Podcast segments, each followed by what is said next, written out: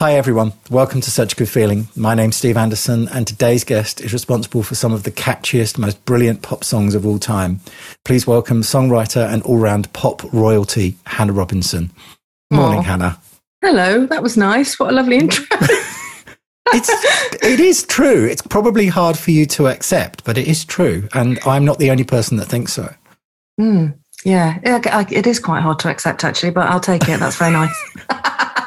yeah. Well, it, there's there's so I mean you are you've written all manners of songs and all types of songs, but you know you do have a knack for a super catchy earworm. yeah, I mean that is that is what I enjoy doing, and it's what I enjoy trying to do. Actually, I think um, it's funny you say uh, what you've just said because actually, I think of all the songs in between, and there Yes. are thousands of them. Yes, So all the songs in between that never happened, and then you have these, you know, catchy songs that that made it through. I think you sometimes dwell on the ones in the middle and not the ones that made it. It's funny. but is it not the case sometimes with you know without those you would not have reached the others? Absolutely. No, I know. It's- it- Absolutely. it's yeah. all a weird journey, and there's sort of semi-formed ideas that happen in the ones that aren't quite there. That you know, it's there's funny, isn't it, when you write songs and you get a thing where it's like the sum of all the parts isn't quite right, but Mm. there's one of the parts that is gold, and it just hangs around and then finds its place in a different jigsaw, if you know what I mean. yeah. I mean, there was a song. I mean, it was the "Can't Beat the Feeling" song that I did for Kylie. One of my favorite ever songs you've written. But that uh, th- this doesn't happen very often. But that song in particular did have a journey. I mean, it started with uh, a chorus that I wrote on a session with Pascal Gabriel, Hmm. and then I think there were about five incarnations of that song Yeah, because for one reason or another it was never quite right. But actually if you were to listen to some of the versions you'd probably think oh that one was actually quite good. Oh that one had a bit i, I quite liked. But um, yeah the final version took a long long time which kind of seems ridiculous really. Because it's actually uh, uh, without knowing that, it's an incredibly simple song. Yeah i know. I know, which makes me think why did, was it not just done right in the first place? But um, yeah i mean there was i think there was one version in between where we thought we'd cracked it and that's when i took that i took that chorus into a session with matt prime because i was deter- i mean i was determined to get that song through because i thought it had something. And uh, and we reworked the verse and we thought we had it. And then uh, the record company liked that version. And then i think it was kylie at that point that said i'd like the verse to be poppier. And as soon as she said that it was almost uh, a green light to do what i'm better at doing actually. Yeah, so we i maybe overcomplicated it thinking it had to be something else. And actually simple and poppy was the way forward. So that was down to kylie. But she's quite good at that. She's, um, I sort of call her the ultimate muse, but sometimes, and I think also in your head when you're sitting there thinking, okay, well, she's going to be singing this as well. yeah That's helpful. yeah you kind yeah of yeah can yeah Hear, hear, hear that voice. But it is a, I mean, that is a really good example, that song of just pure joy encapsulated in three and a half minutes. i know i loved that song i really did love that song It doesn't let up for a single second. no it's quite instant yeah i know it was yeah good times yeah, really good. and I th- and just being fortunate enough. I, I mean, it could have stopped. Th- th- that song journey could have stopped a lot earlier, but I was fortunate fortunate enough to that she heard it. Mm, So because she heard it, she could then have an opinion and then make a change, and it was Yeah. a change for the better, and therefore yeah. it happened. But it could have so easily gone in the pop bin. No, totally. I've always said that that's the sort of the natural successor to Love at First Sight. Actually, that song. Oh, it feels like wow. it's like the next, the next Yeah. version of that. The sort of the uh, the next one. So, just going back a little bit um, before we get into that, what's the uh, what's the sort of soundtrack of your house growing up? You know what I can this I can do quite easily. So basically, I mean, growing up, I would listen. I mean, in the house we'd have Earth, Wind and Fire. I remember that vividly, Mhm. and I remember going to school discos and taking my Earth, Wind and Fire vinyl with me. And I would be the one dancing around like a lunatic. Everyone else would probably be taking in kind of, well, I don't know, Michael Jackson stuff, but that was my favorite album. Is this and, and I was very this- young. What kind of uh, which album was it? Um, gosh, it was well. I can tell you what was on the album. It what was kind of year is it? uh, the Boogie Wonderland era. Oh right, yes. Okay. Yeah. Um, and Barry Manilow, actually, he was Love on in the house. Quite. My mum loved Barry Manilow. Loved that. Then uh, skipping forward, um, I, I remember a relative. I think it was like a second cousin coming to the house and bringing me, uh, introducing me to A-ha, and I just thought they were the most exciting thing I'd ever. When I heard "Take on Me" for the first time, uh, it just started a whole new obsession for me with pop music and that band. Actually, I just I love them, love them, love them, love them, uh, and I also love the Stock Aitken and Waterman time. I think one of my first uh, purchases was the Kylie and Jason duet. That, Um, you're not the only person in the world that to have said that, and it's and, and it's one to be proud of for sure. Oh, thank you. Well, it, but for a time it wasn't. That's what's so sad. Um, yeah, I mean, it was poo pooed, but no, I oh, I love that song, and um, yeah, it's funny how different songs can take you back to certain times. I even remember my God, this is going to sound really depressing, but I remember listening to uh, oh, what song was it? Um, Paint it, is it Paint It Black? By the Rolling Stones. Rolling Stones, yes. I remember listening to that in my bedroom and then receiving a call that my grandmother had died. And I know this is like so sad and so depressing, but it's funny how, I mean, I listen, like, if I hear that song now, I'm taken back to that moment. There are just songs that take you Mm. back to a moment. And I feel like that's what life is made up of, actually. Mm. Yeah, I, I agree with that. And were the was it people like A-ha? Is that are those the sort of the idol? You know, the your, who are your first kind of pop star idols? You know, the Oh, aha, without it's, doubt. It's, it's, it's, and specifically Morten, I would imagine. I mean, Absolutely, Morten. And actually, about maybe eight years ago, I was given the opportunity to work with him, and I didn't do it because I thought it might destroy how I felt back then because it was Oh, such wow. a big part of my life. Yeah. I just thought if this, if I go in with him and he's not how I thought he would be, mm.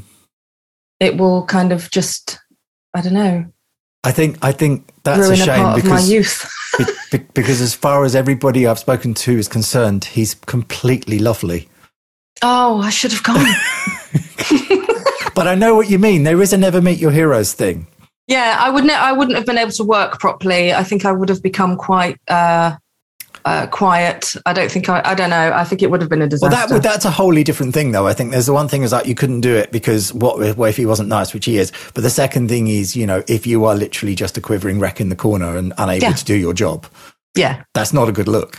yeah. It was such a. It was such a big part of my life. I mean, I adored them. I adored them. And and he just had as well with Morten as well. I mean, obviously there's the big pop songs, but I mean the timbre of his voice is extraordinary, isn't it? I mean, Yeah, he's when amazing. You, when you go back and listen to that stuff, I've I've seen a few bits and pieces. They've been doing some orchestral stuff recently, and Mm. he's still got it. I mean, still him singing "Hunting High and Low" is yeah, is- well, it's almost operatic, isn't it? Really. Yeah, yeah, absolutely. So you're listening to these songs. You're obviously very inspired by pop music in general. Yeah. Um, do you have? Uh, when do you start? Do you start getting an inkling that you would like to be a singer, be a pop star, be a writer? What's your beginnings of that journey? Well, the beginnings were so. Uh, it's funny. I remember loving music. I remember feeling very emotionally drawn to music. I mean, it.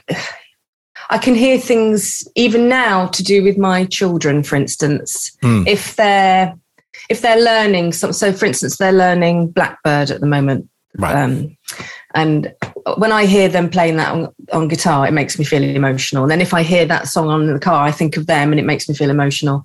And I've always been like that.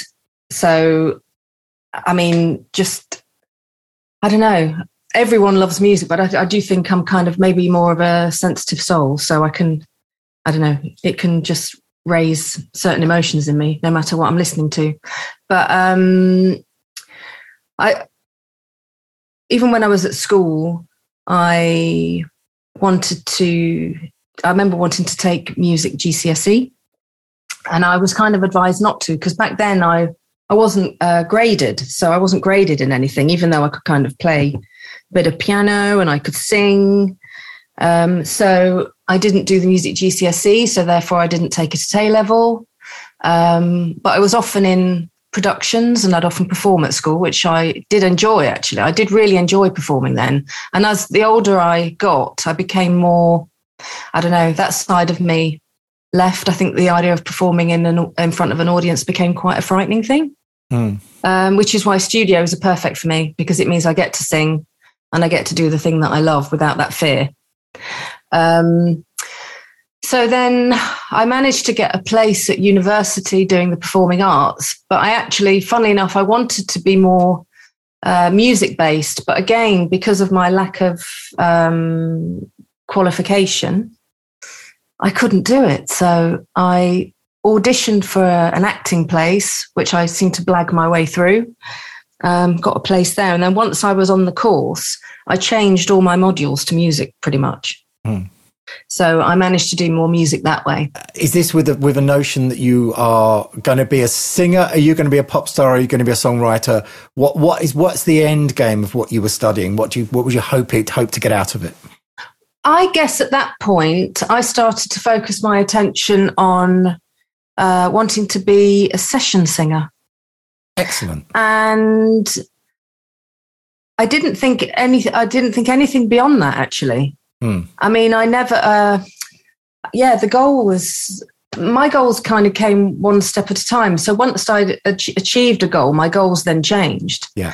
So I don't know, when was this? This was like the late 90s. So I'd left uni. And back then you had physical copies of the Melody Maker. Do you remember mm-hmm. those? Yes, I do. And in the back of the Melody Maker, um, there were actually, having said that, actually, let me go back. I do think I went for the audition for the Spice Girls. Did you? Yeah. me saying I don't want to be a pop star, but I, was... I do. So because I was at a performing arts course, there was constantly uh, notices on the board. And I went into the West End and auditioned for a girl band, and I think it was the Spice Girls. Wow. I think they were called something else then. I think it was advertised as something like Touch. Right. Or something weird like but that. as you say, odd considering you were uh, slightly shy. Yeah, I know. But I used to kind of just have moments of, oh, let's Sod just. It. Yeah. what happens. Yeah. You, what was your audition song? Uh, I can't remember the. Oh, was it?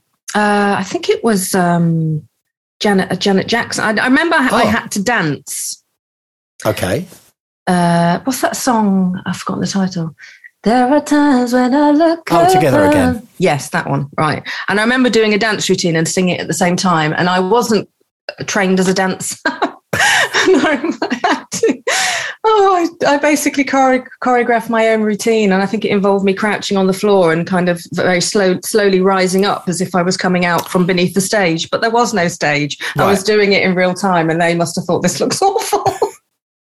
But uh, needless to say, yeah, I didn't become one of the Spice, Spice Girls. No, I mean, you know, their loss. well, I know, especially with the rising from the floor choreography. no, I know. Oh God, maybe this is why it might it stopped there. But yeah, I do. I do remember doing that.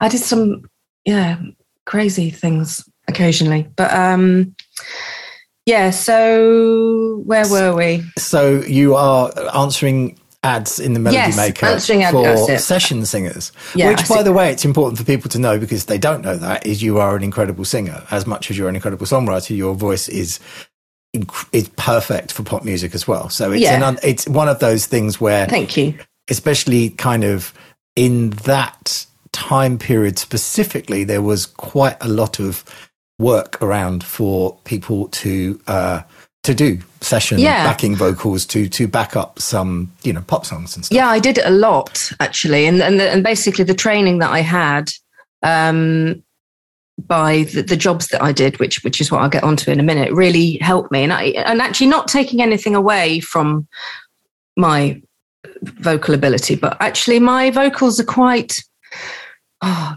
quite bland. So I'd say that when I'm, they kind of just merge in with anyone's voice, which is, mm. even though bland sounds quite negative, it, it's actually quite a positive because they just kind of go with any artist really because I just sit comfortably in the background.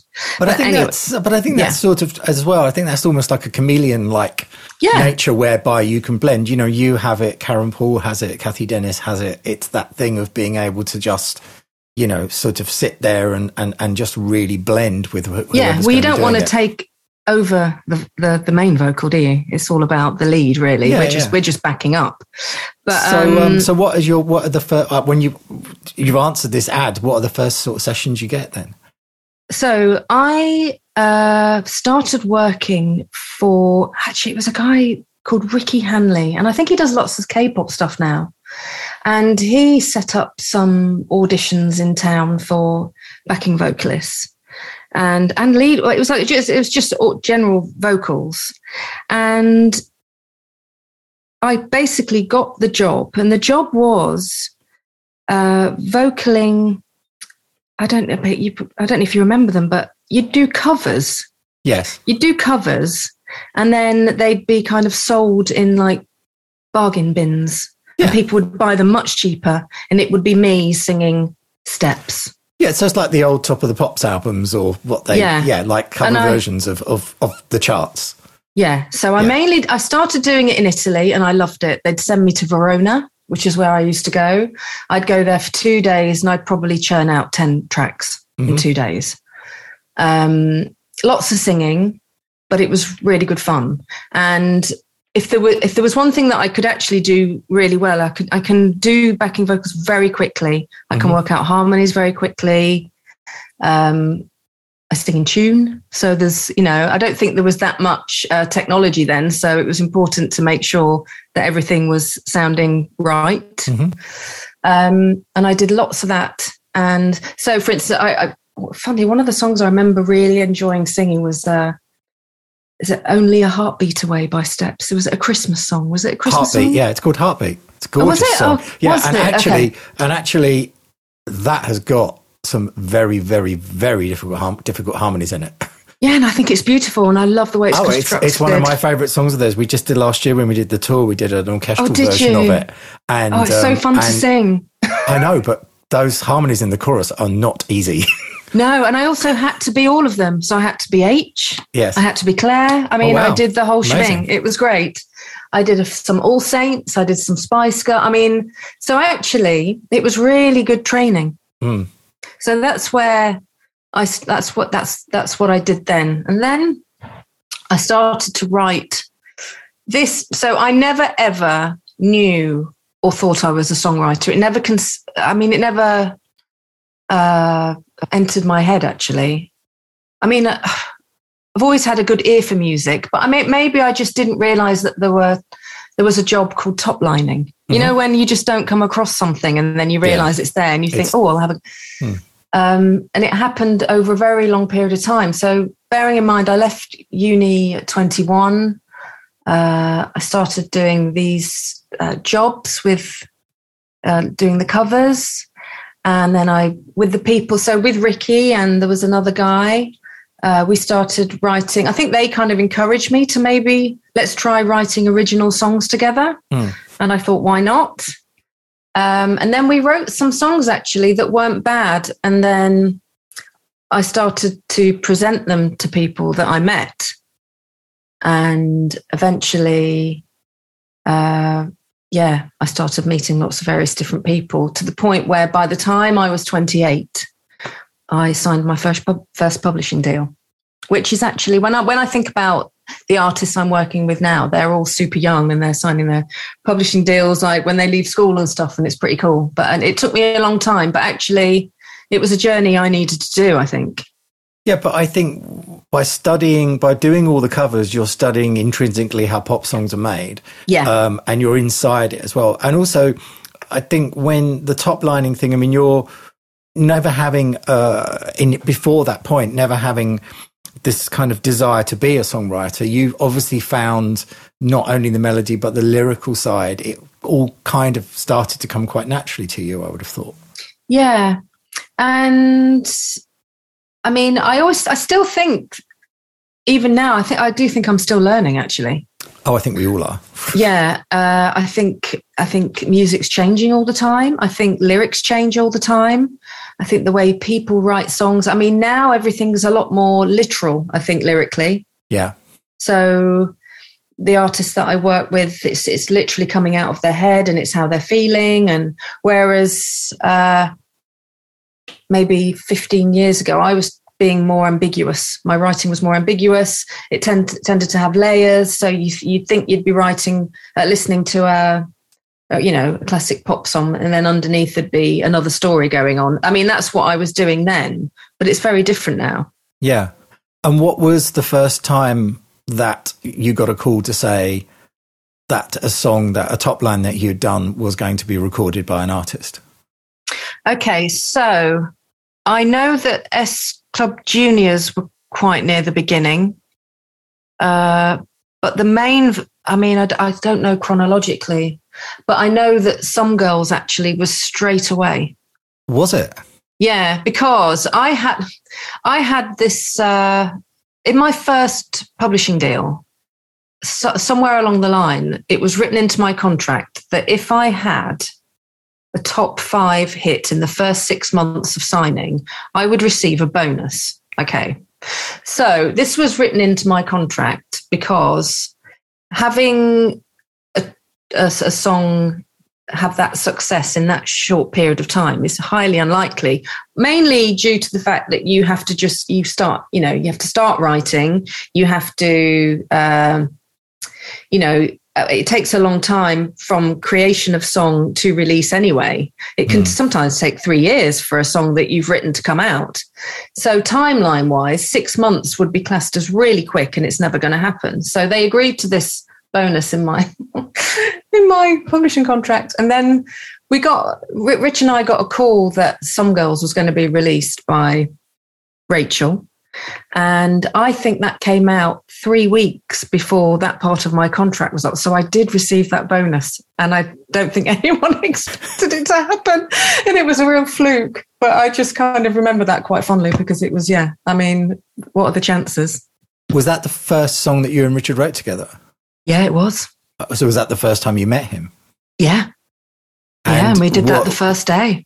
And it was wow. so much fun because we what, just laughed yeah, what do you remember about time. It? Yeah, I mean, did, did you walk in and he had a sort of idea for a track and then you just went? And I mean, I try to explain to people that don't do songwriting that it is a very weird situation that you go into a room with someone you've never met before and immediately have to sort of almost be creative. Yeah, it's pretty, it's quite intense. I still, to this day, I mean, I've been doing this for a long time, but if I'm told I'm going in with someone new, I still get the fear. Yeah. I kind of, I, I worry that uh, I'm not going to think of anything. Yeah. I worry that they're going to be disappointed in me mm. if I don't think of anything. I, you know, but then you know, half the time you come out and you've you've gone from there being a blank space to a song at the end of it. I mean, I it's still quite hard to get my and, head around and, even now. Yeah, and they have exactly the same fear. I assume so. I always assume that people don't have the same fear as me because yeah, I feel like it's me that's the most fearful because I put a lot of pressure on myself to make. So, for instance, if a song doesn't do very well and there's four writers on that song, yeah, I usually just blame me. Right. I don't know if everyone else does that. I think but probably they do, but yeah, I, I get what you mean. Yeah. Yeah, it's I like, get, oh, I've let oh. everyone down. It's ridiculous, really. But um, I still do that now. So was was Some Girls was it actually written with Rachel in mind, or was it just literally here's a track, no, here's a right? It, no, yeah, no. it was his track, it, yeah, it, yeah, yeah. And was and, it sort of reasonable? Was it almost kind of by the time you left that day? Was it kind of like a fully formed thing? Pretty much, yeah. That was um, it. That one we did really quickly. So you kind of must have, well, I suppose you didn't know then, but obviously that ended up into being a sort of songwriting soulmate with the two of you. And, yeah, I mean, and, and he is fun. He's really good fun. We are completely on the same wavelength. Uh, I think we kind of, there's a trust thing there. We trust each other musically.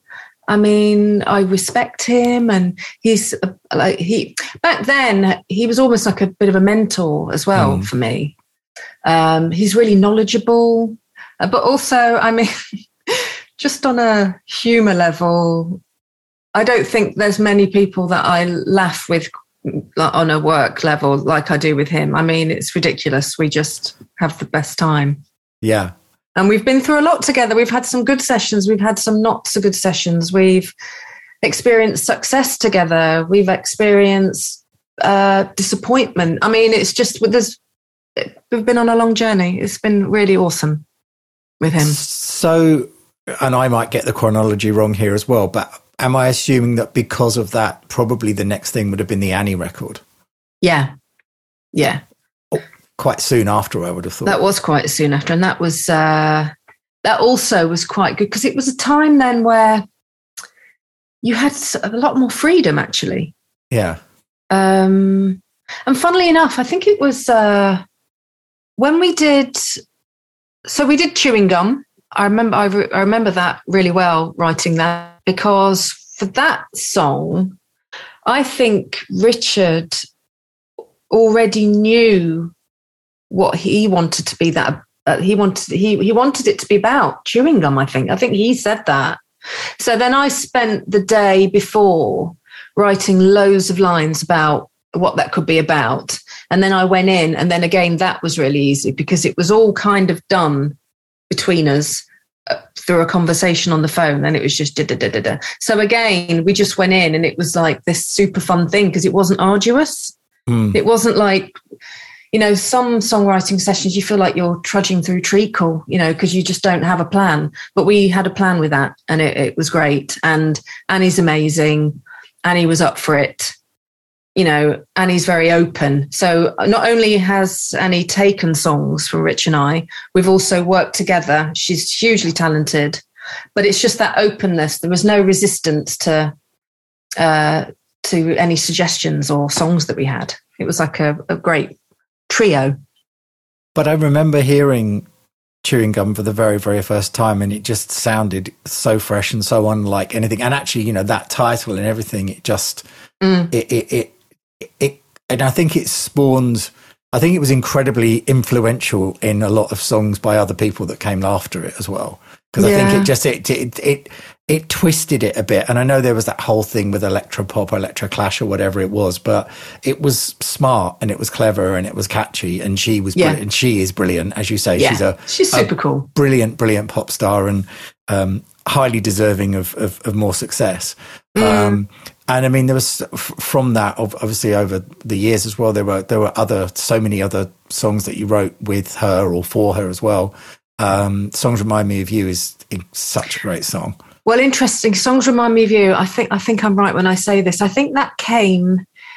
Uh, I mean, there, there was maybe an element of feeling disillusioned about the music industry around that time, mm. which you know that comes in peaks and troughs anyway so you know sometimes you're up sometimes you're down and i think we'd obviously had some songs out with her then there was this kind of uh, middle ground where we weren't really sure if things were coming out i think there was a label involved and i, I think that's the track that rich said well just he, put it out himself I think hmm. that was the one. Mm. And then so it's like with any when, with any track if you put a track out into the ether anything can happen. Mm. whereas if it's just on the shelf it's always going to be on the shelf. So he's quite proactive like that which i like because i can be quite tenacious with certain tracks as well like the kylie one i mentioned before. So he thought there was something in that track. We wrote that track the three of us together. Um, he put it out. I think he did all the artwork with a friend which was amazing. And uh, off it went. And then actually to date, that song has, even though so many people will never have heard of it, I mean, it's been really good to us. I mean, it, I think it was maybe a couple of years ago that Metro Boomin and Travis Scott mm. sampled the chorus mm. and rapped over it. I mean, how amazing is that? and it was a complete surprise. But I mean, it's the gift that keeps on giving. But that's it came out, and that's yeah. that's why. That's it. I said I say to people a lot of the time, especially in the the, the, the sort of newer world as we are in now. You know, um, just put stuff out. You know, as long as it's good enough, as long as you're happy and proud of it, Uh, put it out because because streaming is a shop window and you never know Yeah. who's listening. Yeah. I mean, I you wouldn't have for one second believed that that song was going to get sampled and put on a rap tune, but No way. someone heard something in it that you didn't know, and then it it's great. Yeah. And I don't even know how they heard that. I mean, I know it was um, there was the there was a version of it on a kind of kind of an underground film. It's yeah. Um, so I don't know if I, who knows. But, but, as but I it- say, yeah, but it's out. It, it's out there. Yeah. And um, the other one, Annie song, I wanted to, to talk to you about was the again. You've got so many great titles in your back catalogue. Where does "I Know Your Girlfriend Hates Me" come from? Now that was a song, the three of us again, and that was Annie. Annie, I think Annie sent. So, for instance, like sometimes we'd send her something Hmm. and she'd go with it. Awesome. Sometimes she would send us something that was like a formed idea. Hmm. And then we would go, This is awesome. Let's work on it. And that was one of those. Yeah, So, If- this if- was something she'd been noodling away on. that felt like almost a, a almost like a Prince kind of song. Yeah, yeah, yeah, yeah. it had a Again, that was so much fun to write. We had a real giggle. So top lining, we'll do, I'm going to, I can, impossible to go for everything. I'm going to pick a few little highlights. So top lining, sometimes you get that job where it's a completely existing dance track and you have to write a top line. So for Yeah. instance, the Danny song that you wrote. Yes. The, yeah. I mean, that was already a, an instrumental dance track, right? By the time Yeah. you got it. Yeah. Um, was there any brief on that or was it, we just need a great top line on top of this? And was, and was Dan, Dan involved? Did you know it was for Dan at the time?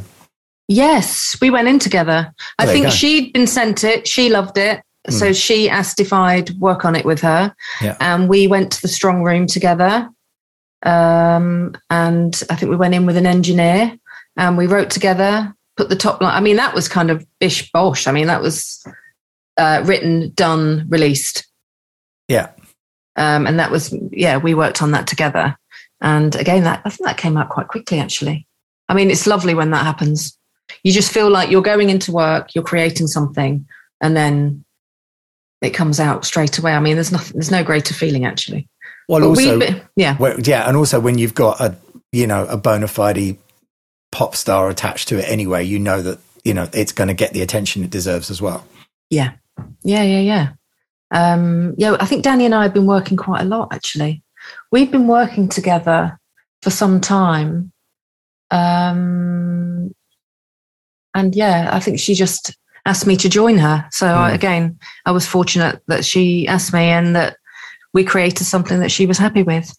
Yeah, and back then, did you have you know the famous sort of pad or thing of like scribbled down lyrics, little ideas? I had a book. I had a book bag. In fact, I had so many of them. I think I have one shoulder that's slightly lower than the other because I used to hoof around all these books with me.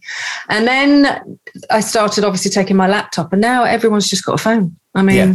Yeah. I'm not quite at phone level yet. I do still feel like I need a laptop in front of me. But also, is that, that that's that thing about it's nicer to type, you know, especially with lyrics and stuff. It's easy, you know, it's, for for us, it's probably easier to do that. I mean, if, if you can, if you can have that almost, you know, a thousand words a second on a phone, then that's. Yeah. But yeah, I But I to. The best thing, honestly, is Google Docs. Yeah, I mean, since that came into my life, I mean, me and my writing partner for the day, we just kind of send each other a doc and we're like tippy tapping away. Yeah. We'll have each other's ideas and then I'll Mm. write a, a line and then my partner will just tweak it slightly. And Mm. oh, it's amazing. Yeah. It's so much better. and you can't lose it. no, I know. I know. That's It's, the fa- it's the best. There's that awful thing that happens in so many sessions. It was like, I'm sure I saved that. No, I know. It's like, uh, so when I work with Richard, because one, he says when I'm singing my ideas, I sing like a mouse. And Okay. he just can't stand it because he wants me to be like loud and present in the room. But again, Mm. that's, I'm, I guess I'm slightly more introverted. But, um, and then, uh, oh God, I've forgotten what's Google Docs, Google Docs. Google Docs, Oh. writing with Richard, sharing ideas. Oh, saving stuff. Oh yes, so he he has to have a mic permanently on in the room. Yeah. Because I have a habit of singing something that he says is good and then Oh yeah, 2 seconds later of course. it's not the same and he Yeah. gets quite cross with me. I bet. Um, yeah. Going back to going back to Richard briefly. Um, Yes. When you say some of the songs in the middle, um, I mean, some of those are ones that maybe didn't make it. Some of those ones, some of them are songs that did come out, but maybe deserved more attention. One Uh-huh. of those songs for me, and one of my favorite things you've ever done, is the St. Etienne song that you wrote, Method of Modern Love. Oh, That yes. is such a gorgeous love affair to the 80s, that song. I know. Peter Loraine is an, another mega fan of that song. It's, He loves that song. It's, and, and just such a kind of cool band and a very different sound for them. But Yeah. I mean, was that, again, was that done for them, with them? No, that was a song that uh, I, gosh, who did I do that with? Was it Matt Prime? Did we do that together? I think we did. And Richard. And Richard, yeah. Yeah. Um, that was just a song that I got my a bee in a bonnet about, and I didn't want to give up on it, and I just kept pushing and pushing and pushing. I think I just I think I played a version to Richard, and he really liked it. Now Ri- Ri- Richard won't do anything he doesn't like ever. Mhm. So he was quite happy to do his thing with that. And I think at the time he had a connection with St. Etienne and I think he played it to them and then they liked it. So it's a chain of events. Right. And um, yeah, and I'm so glad again that that came out because there are songs occasionally. I mean, I have some now in my iTunes that you just think they'll never be heard. I think one day I'm just going to put them all on Instagram. Go, there you go, bye. I mean, the thing is, yeah, well, you've got your, I mean, the thing is, thousands. they've, yeah, and they've all got your vocals on them anyway. So, Mm, yeah. so yeah, I know. I've always, there's someone that I spoke to about that actually. Someone, I don't remember who it was. It was a few months ago. Someone was saying that there should be some sharing platform for basically songwriters to just put up the unused songs. Yeah, As long as they don't, as long as they don't have, you know, any artists on them, Yeah. it's, you know, it, it it's fine. But, uh, Funny though, you say that about my. I, I've started going into sessions not wanting to sing. I've stopped that now because I think voices have changed. right. And I think voices now are so different that I can't always sell a song in the right way. Interesting. Yeah. So I've stopped and I always, I actually often ask now if I can go in with another writer that's got a big voice. Okay. And I've found that it works and I have more stuff coming out or on hold because I swear if I was singing it, it wouldn't sell to a record company. Which is interesting as well because you there's some of those songs do need big voices, but then actually from a modern perspective, there's an awful lot of songs and an aw- awful lot of new artists and singers that have you know much more much quieter voices. Yeah, but even still, I still think they just have this kind of, I can't even explain it. It's like this technique that's Mm. quite hard to mimic. yeah, which is but yeah, which is helpful when you're working with artists, I suppose. Um, But I think, but I think that's part of it. I think it's knowing when to take a step back. I'm quite happy to take a step back because I would rather have a song out yeah, than not. I agree. Yeah, And I think you have to. So sometimes I'll get like dance backings through. That's like a current thing. They're coming through all the time. And I'll think, right, can I do this justice? Probably not. So then I'll pick a person because I've got lots of writing buddies and I'll pick Mm. the one that I think lends itself to the backing. Mm. And I think that's part of the job, knowing who to work with to make it more appealing. Yeah, no, it's it's definitely part of the job, and especially when you're pitching songs to uh, to people, especially if it's something like A and R, where they will only hear so, you know hear it one way, and if the you know if you can if it sounds a little bit like the artist that they work with, then they'll they Yeah. they they have not all, but some don't have quite have the imagination that we would hope. So um, it is part of it, and that, that's why I often say to people, if they're pitching a song and you know they're doing a big production, it's like, Matt, if you don't have the right drums, maybe just don't have drums. You know, Yeah. just have a piano and vocal. Like the worst thing you can do is deliver something that sounds that that everything apart from the song sounds wrong because they won't even get to the song. Mm. So um, yeah, I think that's that that's important. Um, I want to talk a bit about Sophie because you've done a lot of Sophie Ellis-Bextor. Um, Yeah, and She's amazing. isn't she? And yeah, I think, yeah, she's cool. and and c- continually so. Um, Yeah. She supported Steps last year, and uh, we I watched her go out uh, on her own, literally uh, into a full arena with just her and a microphone and a backing track, and she had everybody in the palm of her hands, mm. um, which is extraordinary. And obviously, when you were working with her around the time when you were working with Biff uh, and Freemasons, uh, doing songs like incredible songs like "Business Bittersweet and Starlight. Oh, um, I love that. I, I did love that one. We, I think both Sophie and I thought that might do better than it did, but hey ho. But it's such a great sound. That whole thing for her was such a great sound, and I think oh, it was uh, great, yeah. And uh, again, probably I imagine a, a really fun creative process working with her. Yeah, I mean, Sophie is. I'm, I'm incredibly fond of Sophie. Um, she has an intelligence uh, to when it comes to her lyric. Well, just in general, anyway. But I mean, when it comes to her lyrics, um, she's really easy to write with. Um, she's an articulate person anyway, so that comes out in her words too.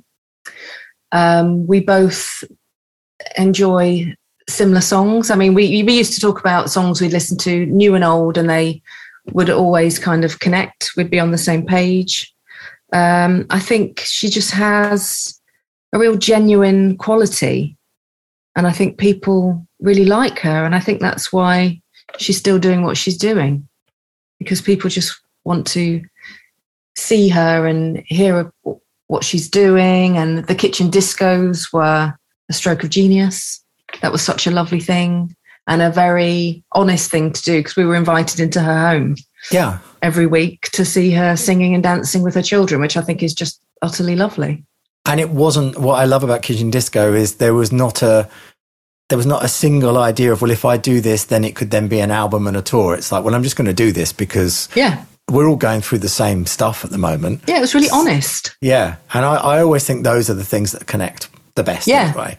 Um, yeah, and I love absolutely. that it's turned into a, a, an album, and I love that it's turned into a tour, and I love that it's turned into a Radio Two show. Yeah, and and people now, when you say talk about something like Bittersweet, I think people are now going back and rediscovering some Sophie songs that maybe they hadn't quite given the yeah. attention that they deserved at the time. Mm-hmm. Um, and she'll be performing. She's still. I mean, seeing her live. I saw her live last uh, was last year year before. Like the full band set up live. It's such a great live show as well, and so many bangers. Like literally, so many hits. Yeah, she's great, and so, I I always think. I mean, she always like looks incredible. The outfits. I mean, everything's just so fun, and yeah, I think she'll be doing what she's doing for a long time to come. Actually and also one of those singers. I, I really enjoy singers who you can tell it's them within four seconds of oh, hearing oh, them. completely unique vocal, yeah. And I mean, have you heard of that new new app called Hurdle, which is like Wordle? No, what's that? So Wordle is the, it's the know, words, the, yeah. the words, and then Hurdle is you have to guess the intro in like a one second, and I'm oh, terrible at it actually. But I imagine if she was on there, we'd all, all be would all guess well, it really quickly. Number one, I know what I'm doing with the rest of my day. Uh, it's only one, probably Good one luck. a day, though, isn't it? One a day. No, yeah, I, love, I, love, I love stuff like that. But no, I think it's important as much as you know we talk about you know sort of new artists and there's there's some incredible new artists and i'm you know consistently posting new music and i know gosh, you're very good at that. gosh it's hard to find. 80,000 songs a day going up on streaming. It's very yeah. hard to find. Um, but i'm i there is an awful lot of the same sounding usually girl that uh, you know, not the same girl, but the same sounding person on lots of these records. And it mm. becomes more and more difficult. Whereas I've always loved, you know, like Soph's a great example where you just, oh, it's Sophie Ellis-Bextor. Yeah. Well, so, you know, I'm interested to know what you think. How do we distinguish between, I mean, there are so many great artists out there. I mean, what makes one more likely to succeed than the other? Um, I, I ask this all the time. Well, I think it's different things. I think there's there's as you asked. I think there's for me. I think there's there's two categories of that. I think there's great for the moment and great for all time. Mm. So I often go on on about a thing called longevity over trending, mm. and I think that you know having someone that's blowing up right now, mm. which is happening all the time. Um, within a six month window who will then get replaced by the next person that's blowing up right now. Mm. That's one thing. I think having someone that could, will still be here in 20 years is another. And my only, my, and this has been hard in the last two years, obviously for all the reasons that we could imagine, because the charts don't matter anymore, mm. because streaming figures kind of don't matter because of that trending thing. I feel for me, the sort of definition of that sort of success is bums on seats at concerts because it's the only time that a person has got to physically part with money and almost leave their house yeah. to do something. So that or merch or whatever, but that thing of of engagement, of really yeah. real engagement with an element of live performance. Yeah. That's my thing. I don't know what your thoughts are on it, but that's sort of mine. Well, yeah. I mean, I guess there does have to be a unique quality. Um, but I also think about, I mean, the, longevity factor. I mean, we're, we're talking about people that were here before streaming, aren't yeah. we, when we talk about Sophie? So we've kind of grown to love her over the years. Yeah. And therefore she'll just stay with us. Mm. Whereas streaming, even though it is fantastic for, it's like a great platform for all these new artists to put their stuff out. Yeah. How do you just have that chance in the first place to connect and therefore gain that right to longevity? That's what I mean. That is the, that's the tricky thing. And it's, uh, it, it's that thing about finding that fan base, I suppose, and you know that thing that I always say about find the tribe. You know, it's better to have 200 dedicated fans than 20,000 sort of fair fair weather fans, if you know what I mean. Um, I think a lot of it is recommendation um, from people. I think again, putting the stuff out and not knowing where it gets goes to. I think a lot mm. of stuff that gets used on, as you said, on TV shows and various things like that. And I think it's artists endorsing other artists. So yeah. I think playlists are very, very helpful in the fact that if you've got, so if, if an artist puts out a playlist with their tracks on it and then they put some other people like that. Mm. Um, but I do think also that there is a, a lot of what would be perceived as the overnight successes of streaming are not overnight successes. And I think the best example of that is Finneas and Billie Eilish, right. who yeah. were doing it for years before mm that ever happened. And, you know, Finneas arguably is, you know, an incredible genius as much as, as, as, as his sister. So, um, and Billie's one of those people that I know a lot of people sound like Billie, but if, when you first heard Billy, Billie no one started sound, Billy. Billie yeah. started Billie, yeah. So now you've got a, a, million versions of her that probably aren't as good. Yeah. Um, but you, again, she's on as voice. But I, I, my, in answer to the question, I think it's, uh, I do think it's that thing where you just need to have a recognizable quality um, vocally, I really. I mean, I work with people now, and it's just it's like another world. They they have so many days a week for writing, and then the other three days are for content. Yeah, I mean, I've, it's so it's a full time job. It is. I mean, I spoke to on here. I've spoken to recently. I've spoken to two of my favorite new artists, um, Grace Davies and JC Stewart, mm-hmm. who are both exactly, you know, feel so compelled by that. All they want to do is is record, write and record. Yeah. And but then I go back to, you know, actually neatly um, goes on to my next thing of, of talking to you about something of the days of old when we would work with pop stars uh, or pop groups. Um, and even then, they would usually have. So, say for instance, if it was like a big, you know, girl band or something like that, something like Girls Aloud, mm. you know, they would have probably three percent of their entire time dedicated to doing anything to do with music, and the rest was promotion. So, in a way, it's it hasn't actually changed. It's just the promotion, the way they're promoting the style, Yeah. But actually, I remember doing stuff with even I don't know someone like Atomic Kitten once, where I had the, I had ten minutes with each girl because they were doing too many other things. Yeah, I remember that. I remember those days actually. I remember working with the Sugababes once, and they arrived, stayed for ten minutes, and then they had to go for their driving lessons. Yeah, actually, that wasn't promotion, obviously it was still their manic day. They had but it was in, it was scheduled. Fit in driving lessons. So in a way, I mean, I mean, obviously it's slightly different because PR and, and all that kind of stuff is is is is le- it, they had teams of people to do it, whereas now the mm. kid, the guys that are doing it now are doing it themselves. but I do think in a way that it's now it's like, oh, well, it's got to be content because there aren't the TV shows, there aren't the thing, there aren't the budgets, there aren't anything. No, there's nothing. So, um, and I mean, talking about bands, I mean, the band that you were so very nearly in, um, that you could had, of course, had, yeah. had they had reacted The more sixth- positively, The sixth Spice Girl. the six Spice Yeah. Girl, had they reacted more positively to your blossoming from the floor choreography, um, you you get to work with two of them. Uh, and, know. and the and the first one being Miss Halliwell, which Yes. who you got to an interesting point in her career because obviously she, she did that thing that nobody expected was when she came out of the Spice Girls she released the most brilliant for me the most brilliant first single Mm-hmm. Yeah. and it was like oh yeah she's got it and then when she gets to you it's a whole different album project with a different sound and a different feel Mm-hmm. what do you remember about those days from working on Passion I remember, well, I was lucky enough to be able to, again, actually, that came super, super early in my career. Maybe too early.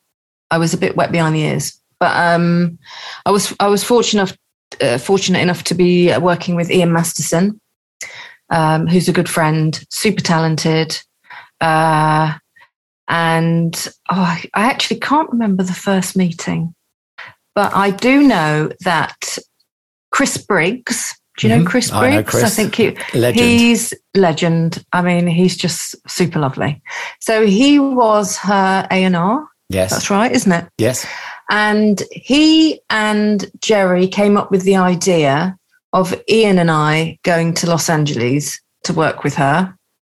And we were just super excited. I mean, there's one thing going somewhere like that by yourself with an artist like that, but to be able to go with a buddy Hmm.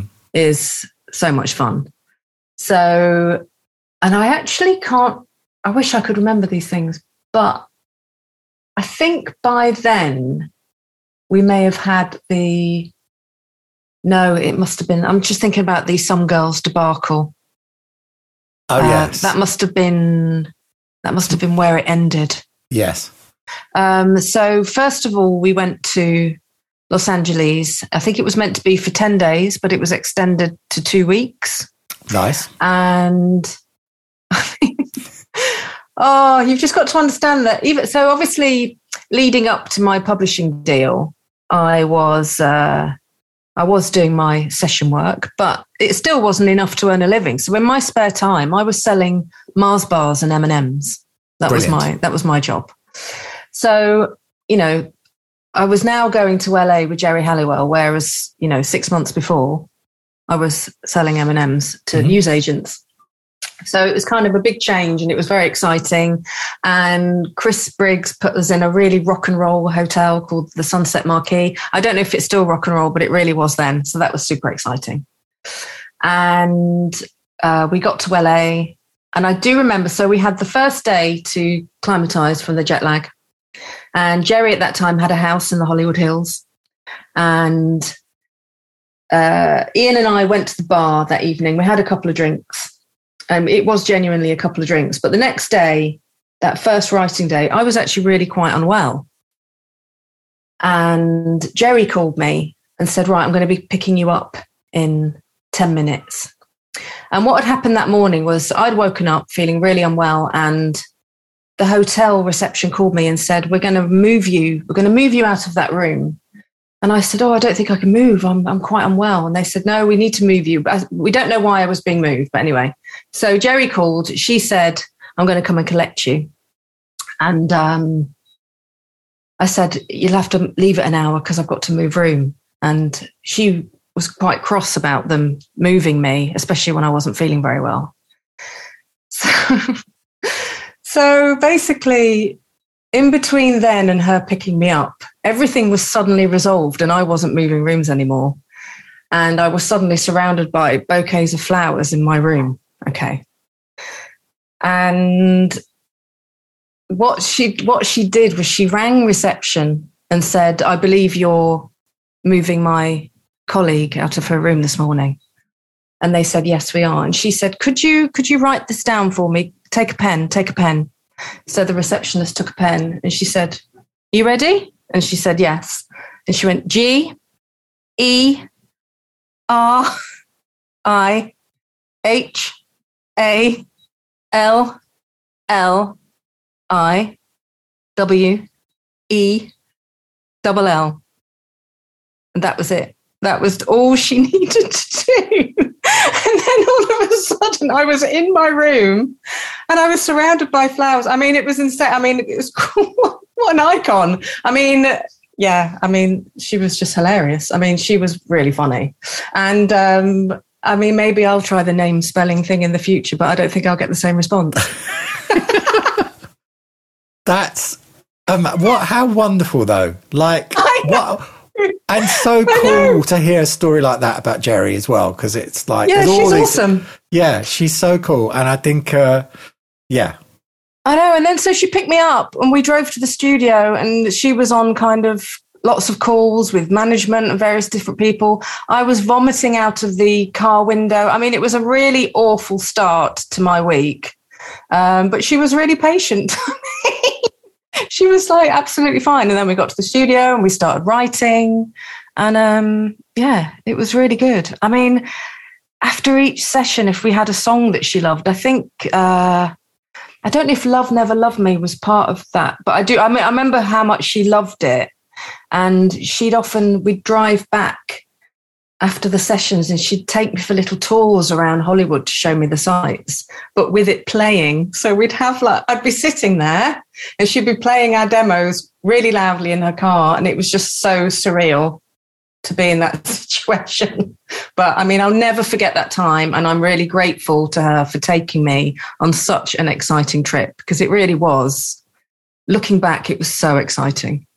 Absolutely, and "Love Never Loved Me" arguably one of the one of the best solo records she ever made. I think. I mean, that, yeah. Again, I mean, I, that was a, that was a great tune. That was a great tune. It was a great tune, and there's also that gorgeous song on that because it had that obviously it had that lovely opening and all those kind of different things. But there's a lovely song in there called "There's Always Tomorrow," which had that kind of yeah. Latin feel. Yeah, I remember that's what she wanted. She wanted to do something like that. But I guess when she did. Um, Chico oh, Latino. God. Yes, I was going to say something. Else. Yes, that one. Um, I mean, she does love that. I mean, I think she's got. I think her mum's Spanish. Yeah. So she's has, connected. Yeah. Yeah, yeah. But it's really interesting going back and listening to that album. Um, uh, which I did when I was sort of before I was going to chat to you and just kind of re re and those those days. It's weird, isn't it? I suppose now it's very much about tracks and not about albums. But those days, it sort of was in the way. It was like the single, the video, and then there would be other tracks. Um, mm. And sometimes with pop stars like that, people didn't necessarily dig much deeper than the singles. But I think it's actually good to go back and listen to some of those album tracks because there's yeah. some real gems in there. I think. Yeah. Well, we also in, we're in a time now where we don't really have album tracks, do we? No, it's, no, no, it's just tracks. It's just yeah. it's just singles. And you got you you did a double spice with Emma as well. So you did yeah. the one song with Emma. Yeah. Um, who I have I've always been a huge fan of her voice because mm-hmm. it just has that softness and sweetness and yeah. just I mean such an easy voice to write for I would imagine as well. Yeah. Yeah, I mean um yeah, she has got a super sweet voice. But I also think, I mean, I really do did enjoy their solo projects. But I guess there's something about a girl band that makes everything extra special when you get them all doing their individual sections. And I think that's what makes a girl band so kind of exciting. Yeah, absolutely. Absolutely. That's what makes it work. The interesting but, thing about everything that I've mentioned so far is it's all girls. Yeah, so, I know. I've hardly worked with any men apart from Mr. Young, who comes up on this podcast quite a lot. Ah, yes. Well, again, that was kind of, uh, but the song was still written for women. Of course. Yeah. Yeah. so it's, I mean, it's obviously not a choice that you've made, but it's interesting that along the lines. I know. I think that might might change actually because I'm starting to work with people where I'll be in a writing session with another top liner that's a guy and they're doing a male vocal and it seems. Well, as you say, if you're not doing the singing so much, if you're not mm. selling mm. the song so much, yeah, you know, I've uh, that that comes up quite a lot on some of the mentoring stuff that I do as well. It's like if you have an opportunity, try and do a male and a female version of the song. Oh, that's what I do now. We do one of each. Yeah. There's a guy I've started to do some bits and bobs with called Kye Sones. Do you know him? No. So he, I think he's just uh, done the Remember track with Dave Guetta. Okay. Um, so I do a few dance bits with him. So yeah, he he will do a version and I will sing a version, and then we send both. Send both. Yeah, That's that's a good one. multitasking. Yeah, multitasking. Um, and sort of uh, the, kind of moving forward to kind of the last few years. I mean, I, I'm uh, you were one of were you one of the first people to work with Zara Larsson? I was, I was literally, and she did release a song that we did together. There's And I think- EP wasn't there? Yeah, it was an EP, and the song was called "I'm in Love with Myself." Yeah. and it was on Spotify until very recently. It's just gone been taken down. Shame. Oh, shame, Yeah. shame. Uh, was were your impressions of her at that time that she would end up being some ridiculously global superstar? I had a funny feeling because I was working with 10, uh, 10, I think they're, they- is it management? Uh, they uh, looked after, or I think they still look after Icona Pop. Yes. So I was working with them, and then that led on to Zara. So I, I kind of trusted their judgment. So I had this funny feeling that um, something could happen, and it Yeah. did. No, that worked out. Worked out really well. Um, another one of my absolute favorite things you've ever done was a song that originally you wrote and were, well that you wrote and was originally released by Kiara Hunter that but then Louise uh, took, which was Hammer. Yes. That is extraordinary. Yeah, well, to be honest, that was I think that song was um, kind of pretty much pre-existing, but uh, there were just some changes that Louise wanted to make, and I went in with her. I think she came here. I think she came to the house.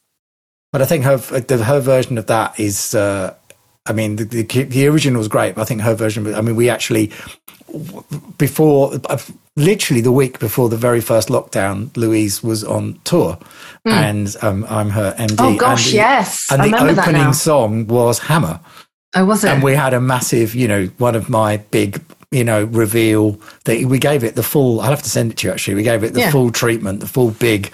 You know, she's on stage reveal moment. You know, everything, Hmm. and just oh gosh, what a what a tune! And also the other thing is that you wrote um, with her. You wrote "Villain" as well, which is Yeah. still consistently. Anytime I speak to Lou, it's it's one of the favorite things it's she's definitely ever. one of her favourites. Yeah, oh my god, yes.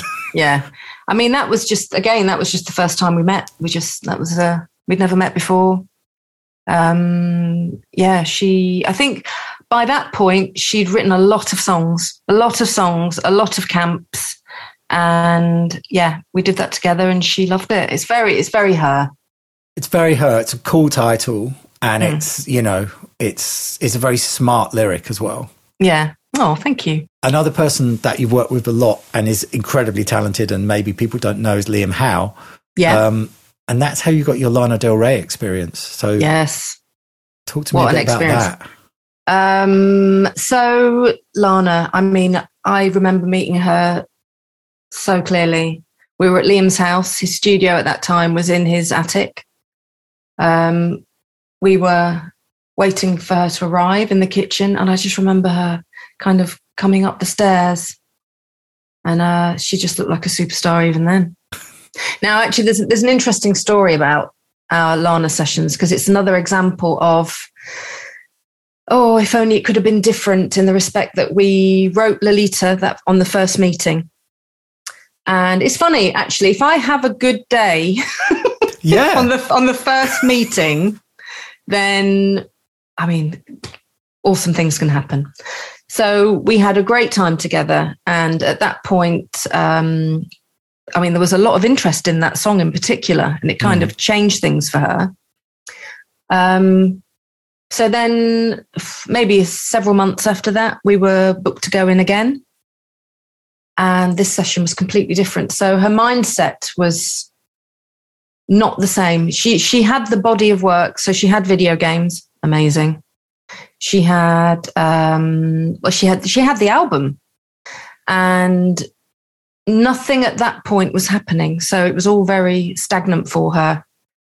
And she said that she wanted to change everything. She said, "I want to be." She said, "I think I should go down a more Gaga or Britney route." Really? Yes. And Liam said, Don't do that. He said, You have a body of work to be proud of. I mean, you should really own it. You know, good things will happen. And she said, But nothing's happening. So I don't want to be in limbo for the rest of my life. I want to try something new. And actually, over a couple of hours, I mean, that's how long the discussion went on. And I mean, and it was quite, I think it was quite upsetting for her because she was stuck. She kind of wanted to change her direction because she felt like no one was taking notice. And then at the same time, Liam saw exactly what she had and was encouraging her to stick with it to the point where he dug his heels in and said, If you want to do Britney, I'm not your guy. So the session ended before we'd even begun. So there was no song that day. And it obviously ended quite sourly, I guess. And it meant we never got to work with her again. But looking back, he was he was 100% right. Because it wasn't long after that that I think it was Fearne Cotton. Was it Fearne Cotton picked up on um, video games and mm. then it hmm. was suddenly all over the radio and the rest is history? And she did that super smart thing where she made that incredible video of old. Oh, Hollywood her clips. videos are much better than the ones that cost a bazillion pounds. Yeah, yeah, I remember seeing that because I remember hearing the video games and just yeah, and it was I think it was the video like the, the cut together one, and you just you know you oh, just they were so cool, very clever, very very clever, and um, she's and, a great ideas person. And how amazing that like considering the career that she's had and based around that sound you know, that it, for there was a point there where she was having a wobble about it. Yeah, and I think it's actually that you know I'm sure she w- she wouldn't mind me saying because at the end of the day everything worked out for her, and I'd like to think that looking back she realizes that it was actually out of support for her material. Mm. It wasn't. It would be very different if like us as the kind of creators with her was saying, let's try something like Britney. And she was like, no, I'm Lana Del Rey and this is what I do. And then, and then she went off with video game. I mean, it was the fact that it was that way round, I think shows that he was really supportive of, um, and could see what she had. I mean, I just remember, uh, you know, I say she kind of floated upstairs and her idea of who she was was so strong. I mean, she came up in this kind of like all American outfit. It was a bit kind of cheerleadery, but not cheer. I mean, everything, the aesthetic was there from the from the off, and I think it's really important, uh, especially around that time. You could tell a good artist from the ones that were less so by this strong identity. Mm. If they have a really clear identity, then we, the listener, are also going to understand that identity and then we can relate or not relate depending on what we're into but i mean she was every, everything the de- attention to detail was bang on i think that's a, a perfect answer to the question that you asked me earlier what you've just described there right, is, okay. is in that engagement that yeah. thing where people just know what they're getting and also um, for you to just have that you know that song on that album is. I know. How lucky am I? well, no, but it was. But it was not only that. I mean, it was a great song, but actually for it to then go and do what it did.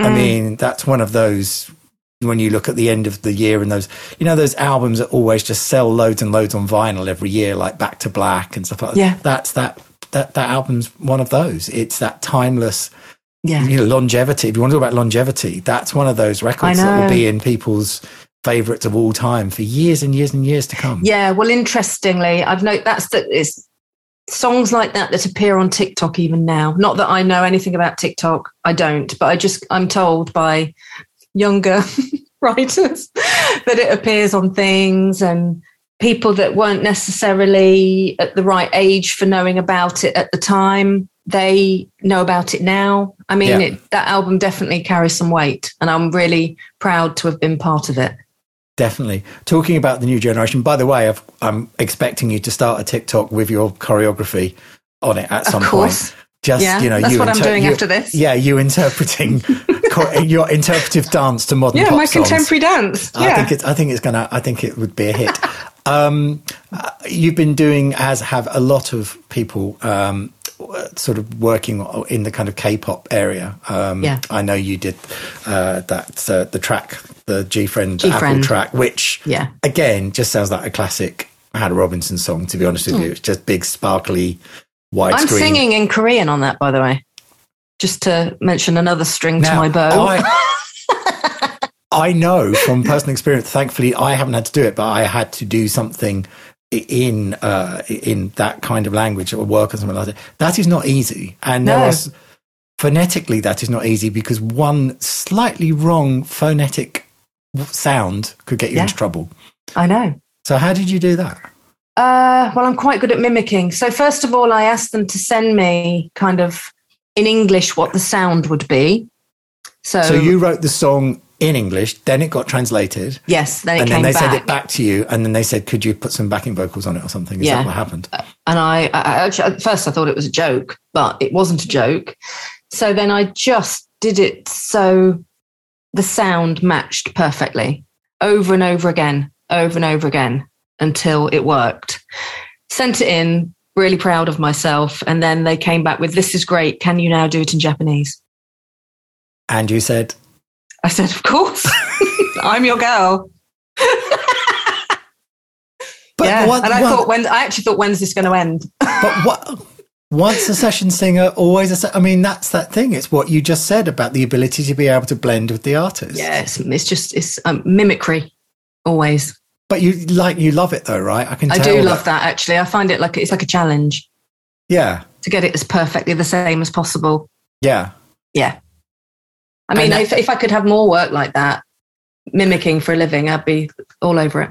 I love it. It's it is really it's a real art. I remember um, I used to work quite a bit with uh, Tracy Ackerman, and um, and obviously she did quite a lot with Spice Girls as well. But she had a thing, and I'm- know you. I'm sure you do this as well, which is where she almost had a thing where she could double track a lead by someone else, and Yeah, I- and I bet. you can you can almost switch between the two, and you Yeah. not uh, you know because as you I say, it's just sound, isn't it? It's just sound Yeah. and phonetics.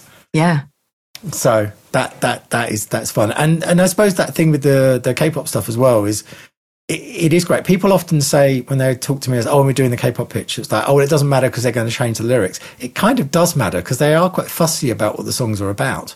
well, and I also think it does matter now because more and more will have English lyrics. Yeah, So Yeah. you do have to think about what you're doing. But actually, someone once said to me, I mean, it's it has to mean something, but also there is this kind of as long as it sounds good, yeah, it does have to sound good. And so you've got to be very accurate with your kind of metering and your rhyming and Yeah. and they K-pop they, they tend to like very choppy yeah. rhythmic melodies. Mm. So you've kind of got to play the game with that a bit. Certain things that it won't work. And they and they do love not not everything, but there's an element of um, of that market, um, especially in, in Korea and Japan and, and China, that um, they love that melody thing, and also they've got a real. Sometimes there's a there's a real love of that 80s thing. There's a fantastic um, female artist called Eileen that it pretty much just releases what I would describe as Whitney Houston ballads, um, and it's adored. And I think the same thing with some of the pop stuff, particularly that song that that, that you wrote. It has a you know it has a melodic structure. It's not kind of trap beats and you know what I mean. Yeah. It, it Yeah, feels yeah. like a pop record. They don't mind. They, what I'm trying to say is they don't they don't mind pop records.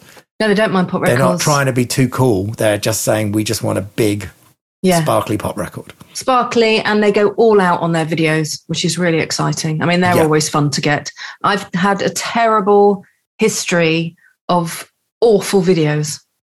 So to have a good video like that was, What songs that Great. you've written that have the videos have ended up being awful. Uh, in my opinion. Right. so I thought the Some Girls video was pretty poor. Okay. Uh, I don't know why she was emerging from a sewage system. I mean, do we know why she emerged from the sewage pipes of London? I, do you know I what? don't know. There's a there's a there's a somewhere there's I'm sure there's a creative document explaining that it's a metaphor for something. I don't know. I mean, I still don't understand why that song was a charity record, to be honest, but that's a whole other issue. it must that must have been to do with a TV performance. what? The. That she would have been on a TV associated with the charity, therefore that would be then the single. I know, but it has such a dark content. It's I mean, does, it's, doesn't it? Yeah. I mean, it, I felt a little bit awkward, but hey. Um, and then we had the Liberty X video. Oh yeah. Everybody cries. They were walking down a train track while rubbish bins were being emptied on their heads. I mean, again, I feel so There's a sad. theme. I know it's the dirty side of life for some Yeah. reason, and it follows me. Well, stick to K-pop because that's always shiny. That's always I know there were no bin bags in that video. There was no, there was no bin bags in that. No- No. Um, another one of the more, more, most recent songs you've done is for an artist that I'm very aware of because I've I've sort of posted about a lot, um, which is "Call Me Loop," and I think Oh, the- the- Georgia. oh my Yes. god! So I've I've really enjoyed everything that she's done so far, but Painkiller I wasn't expecting, but I was No, very, I know very it's very grown up, isn't it?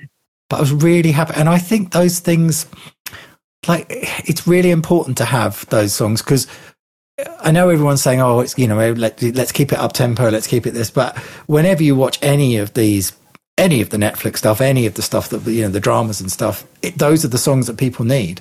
Yeah. Um, how was that collab? How did that collaboration come about? I'm guessing it was virtual. It was virtual because it was during lockdown, um, lockdown two. And so, again, when we first worked together, that was, I think we were just coming out of lockdown one and it was all a bit weird. And we went to the studio with uh, Sam, I can never pronounce his surname, which is terrible. I think it's Klempner or Okay. Kemp, Kempler. Sam, I apologize. Um, and on our first meeting, yeah, it was all masks and hand sanitizer and sitting apart because we didn't know what we were dealing with. But we did write her new single, which is coming out in two weeks. Wow. And that is a banger. So we so we wrote a banger the first Yeah. time we met. Hmm. And then we've had lots and lots of sessions since then. And then in particular, um, uh, we met on this Zoom in lockdown two and we wrote Painkiller. And I have to say, she's super open. So at that time, she was going through a breakup and she did not hold back. Hmm. And it was a very, that song in particular was very important for her to release because it's just her outpouring of sadness, Hmm. to be honest. I mean, it was a really big deal. And I think she's only just coming out of that now. Um, yeah. So I, I was just very pleased for her. And again, I, I want for her, I want her to have the audience. I want people to hear her material because I do, I think she's really talented. I think she's really talented. I mean, I'm now at a stage in my life where I literally, when I go to work, I just want to have a nice time with nice people writing fun things. I mean, that's all. I'm not, I don't think about, right, if I work with that person, it's going to get me to that person, it's going to get me. I mean, I just literally, and I know lots of people do think like that, and that's fine. But I, I, I can honestly say I just don't think like that. I just want to just, I don't know, have a great time with lovely people, which is what I'm managing to do right now. But I think you've you've always had that as well, and and I think it- it's never been. I don't think you've ever been one of those songwriters that yes, you you might get a brief or you might know who the artist is, but ultimately this, the the song is the king. Ultimately, the song is the song is the. And it was interesting. I was our mutual friend Ian Masterson. Um, we were sort of messaging this morning um, about stories to ask you about, none of which I'm going to be able to on this podcast, but we'll do it Okay. we'll do it another time. Um, but he's and, and I, I'm sure he won't mind me quoting. He said that um, she's never been one to chase a hit. It's all about how good the bones of the song are, song are, and how how much she crafts hard at that. And I think that's Oh, true. yeah. I think you that's know you just yeah you just want to get the, get into the crux of that. Whatever happens to it, happens to it. Of course, you're a songwriter, and that's sort of how you make money. So it's helpful if Yes. that then becomes successful. Yeah, it's, it is helpful. But, But, it's all about the relationships and the, the fun part. Yeah, exactly. And presumably, I mean, the you you are.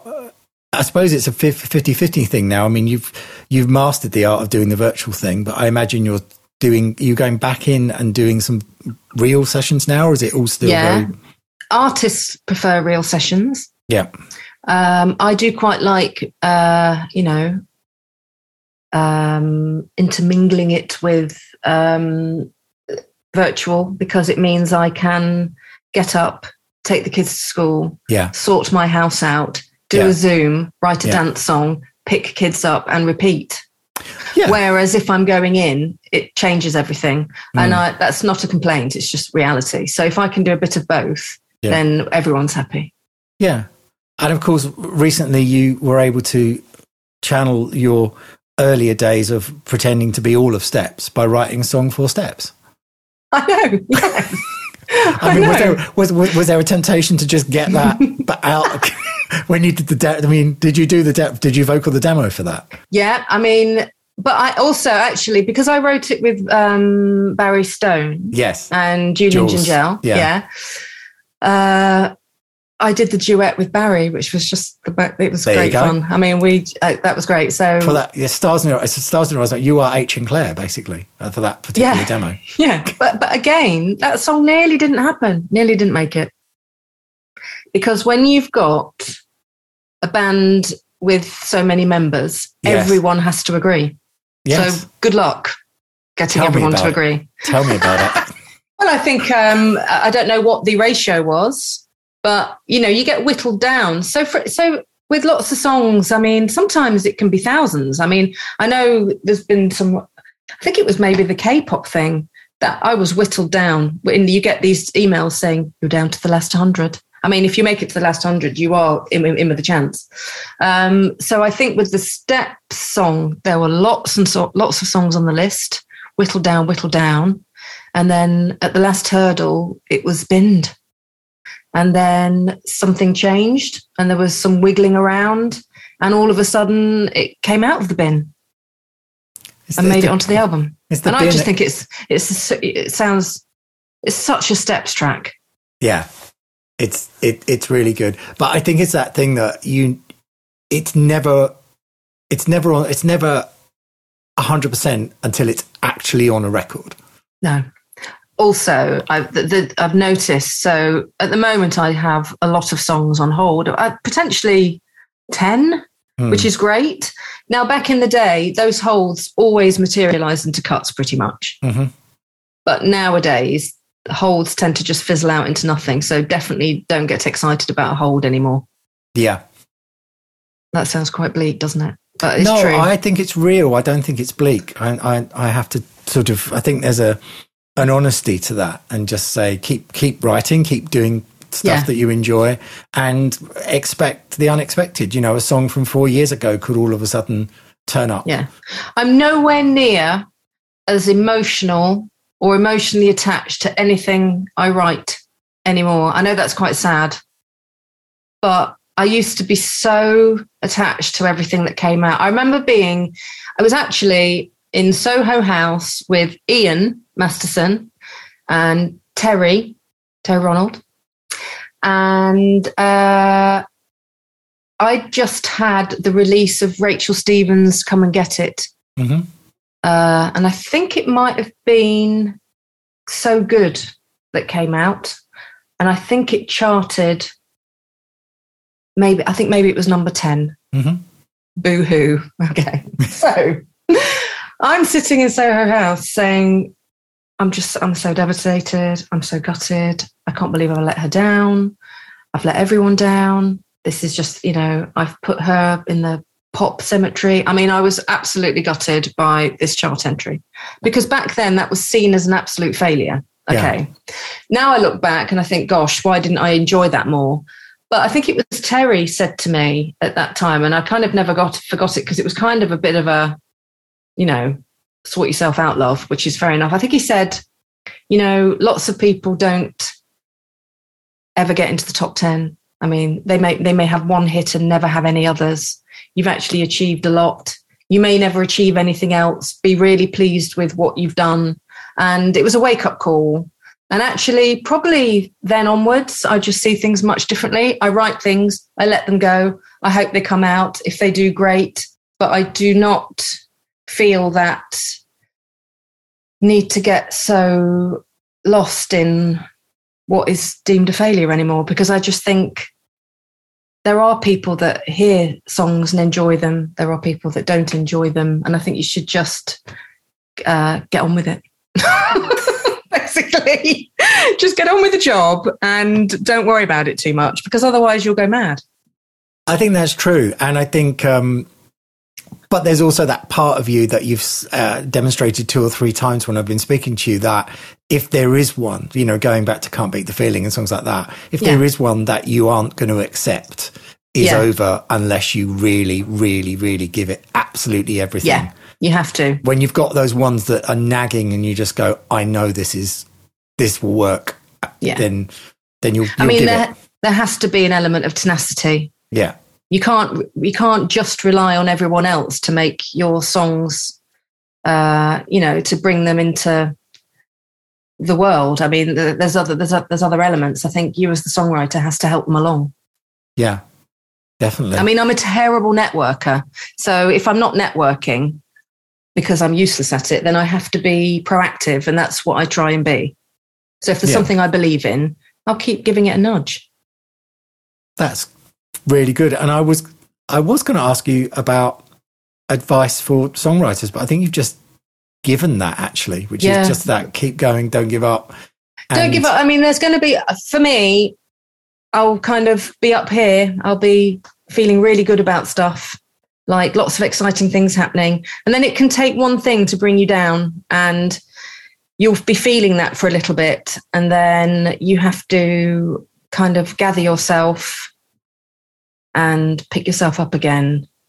I mean, there are going to be moments of where, where you're feeling really disillusioned. I think everyone feels that because as I mean, I'm an older writer. I go in with lots of new writers. I love working with these developing artists and I just see what they're going through. Some days they walk in, they're like super high. Yeah, everything's great. Woo, making a video. Ah. And then the next minute it's like, oh, you know, people aren't, uh, I need a bigger audience or people aren't listening to something, you know. And I see the same peaks and troughs that I went through and go through.